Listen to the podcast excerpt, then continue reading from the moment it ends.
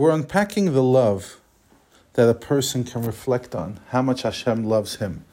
So we spoke about how Hashem created this massive, vast universe with angels all over the place. And all these angels are asking, mekom kvodo, where's the place of his glory? And their answer goes, Milo kolaretz kvodo, the whole physical earth is full of his glory. Why? Because of his people Israel.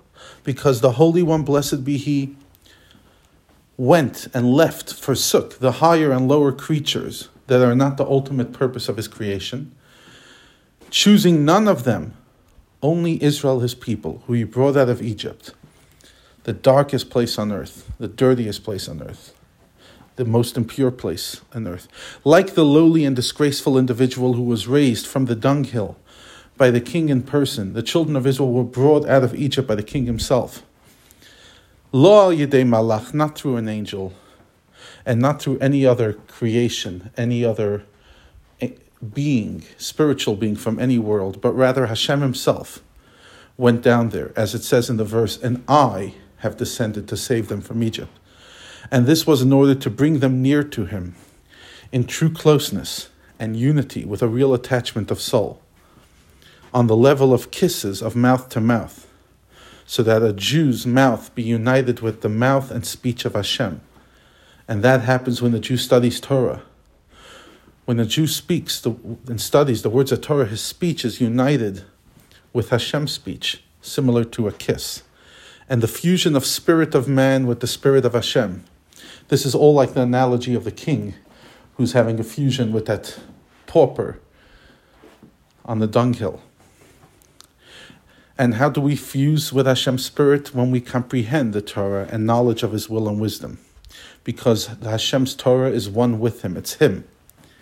And there's also the embrace, because Torah mitzvahs also affect the unity of an embrace, and that is by doing mitzvahs in our physical body. And that corresponds to the so called limbs of Hashem, which obviously is not physical. And that becomes an embrace, body to body. Um, each organ of the body is an appropriate vessel of the particular faculty of the soul that resides in it, such as the eye is the home for the faculty of sight and the ear for the faculty of hearing.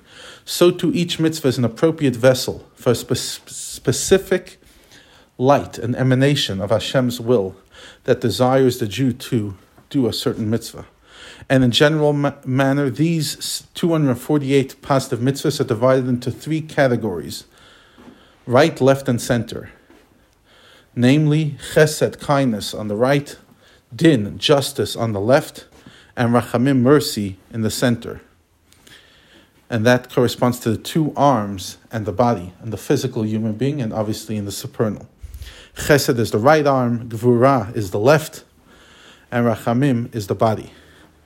Just as when a person embraces another, he does so with both arms and his body, so too the two arms and body of the mitzvot embrace the Jew who performs them. And this is why whenever we do a mitzvah, we make the blessing Asher kiddushanu b'mitzvotav.